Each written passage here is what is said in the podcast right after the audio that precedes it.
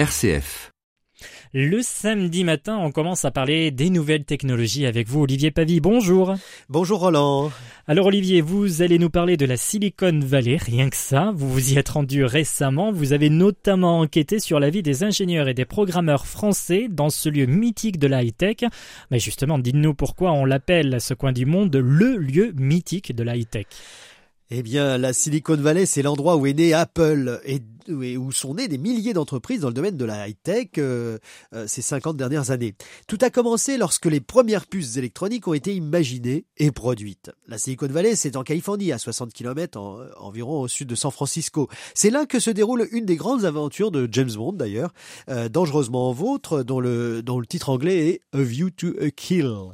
Lorsqu'il se bat contre le méchant fabricant de puces électroniques, Max Zorin, et que cela se termine sur le grand pont rouge, évidemment, le Golden Gate à San Francisco. Bref, la Silicon Valley se répartit autour des villes de Cupertino, le siège d'Apple, Mountain View, siège de Google, Palo Alto, siège de Facebook, mais là aussi euh, où a été fondé Hewlett Packard en 1939. Vous nous avez cité du beau monde là-dedans. Et cité aussi 1939, c'est pas tout jeune. Hein. Oui, Roland, et cela donne justement une idée sur l'ambiance, sur ce qui fait que la Silicon Valley est ce qu'elle est. Elle est chargée de technologie, mais aussi de réussite commerciale fantastique. Et c'est pourquoi elle attire autant d'ingénieurs et de plus en plus en informatique et en biotech depuis le monde entier le monde entier et justement des Français qui se sont installés là-bas. Je crois que vous en avez rencontré quelques-uns. Oui, Roland, j'ai eu la chance de pouvoir rencontrer beaucoup de gens, dont, une partie de la communauté des ingénieurs et programmeurs français.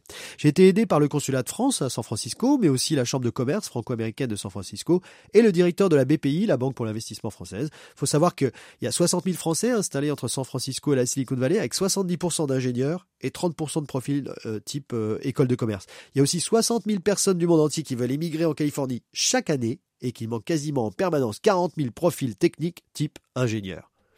Peut-on prendre l'exemple d'un paradis de l'emploi et un paradis pour les ingénieurs? Alors oui Roland, d'autant plus que toutes les personnes interrogées m'ont dit être ravies de vivre là-bas, donc euh, effectivement. Mais justement, même si les profils des Français sont très recherchés, le principal problème est de trouver un visa pour avoir le droit de travailler. Euh, c'est le principal problème qu'ont rencontré les ingénieurs que j'ai interviewés. Le plus facile est d'arriver en tant qu'étudiant à tout niveau, on est mobile, pas trop regardant sur le logement, car le logement aussi est le second problématique. Il coûte une fortune. À titre indicatif, un ingénieur débutant qui va partager son appartement avec trois autres colocataires va débourser entre 1600 et 1700 dollars par mois pour se loger. Certes, les salaires sont deux à trois fois plus euh, élevés que ceux qu'on trouve en France, mais quand même. Et la vie est chère en général, hein, 30% plus cher qu'ailleurs, euh, plus cher euh, qu'aux États-Unis ailleurs. Voilà. voilà, en tout cas que chez nous, c'est beaucoup plus cher. Alors si vous avez des conseils à donner pour ceux qui veulent quand même tenter l'aventure de partir là-bas, s'ils ont le courage, quelques conseils. Ah bah oui, non mais on peut avoir le courage, il n'y a pas de souci. Hein. Le, tout c'est de se mettre dans le cadre, il faut être conscient des choses. Pour s'installer au mieux dans la Silicon Valley, euh, tout faire pour partir pendant ses études, même en fin d'études pour un stage. Ça c'est vraiment déjà le, le, point d'entrée. Faire des études de cycle euh, d'un cycle de 5 ans après le bac, plutôt ingénieur et euh, grande école euh, de commerce.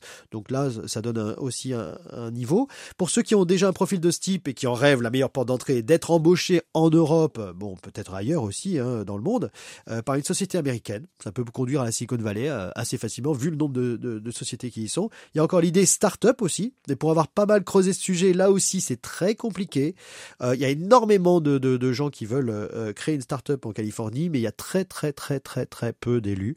Mieux vaut commencer à incuber à Paris ou Londres, en fait, euh, avant de se lancer vers la Californie, à moins d'avoir d'excellents points de contact locaux. Là, si effectivement on a un relationnel, c'est mieux. Dernier point, il y a une association qui est intéressante qui s'appelle Wild 42, euh, W-H-I-L-E 4.2, euh, qui s'est monté depuis 3-4 ans. C'est un jeune ingénieur euh, Sylvain Kalash euh, qui l'a monté pour créer le réseau des ingénieurs français de la Silicon Valley, wild42.org. Depuis 40 villes dans le monde ont suivi le mouvement Wild 42 et il se crée en fait tout un terrain d'échange sur des jobs qu'on peut trouver dans différentes villes dans le monde grâce à ce Wild 42. Merci Olivier, c'est en effet un super conseil, ça donne presque envie d'y aller. Mais bon, c'est comme les chercheurs d'or veulent mieux se renseigner avant d'y aller. Voilà, c'est exactement ça. à la semaine prochaine pour une nouvelle chronique. À la semaine prochaine Roland.